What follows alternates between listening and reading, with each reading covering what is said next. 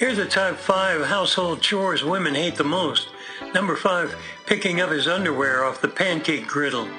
Number four, installing that neon sign in the bathroom to remind you to put the lid down.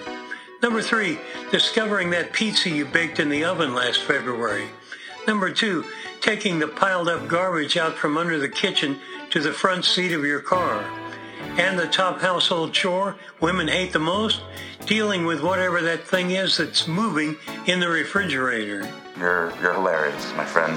If you've got a music request, go to desertradioaz.com and fill out the handy request form. Your song will go on the playlist. Well, I guess that makes our naughty parts tingle. Thanks for listening.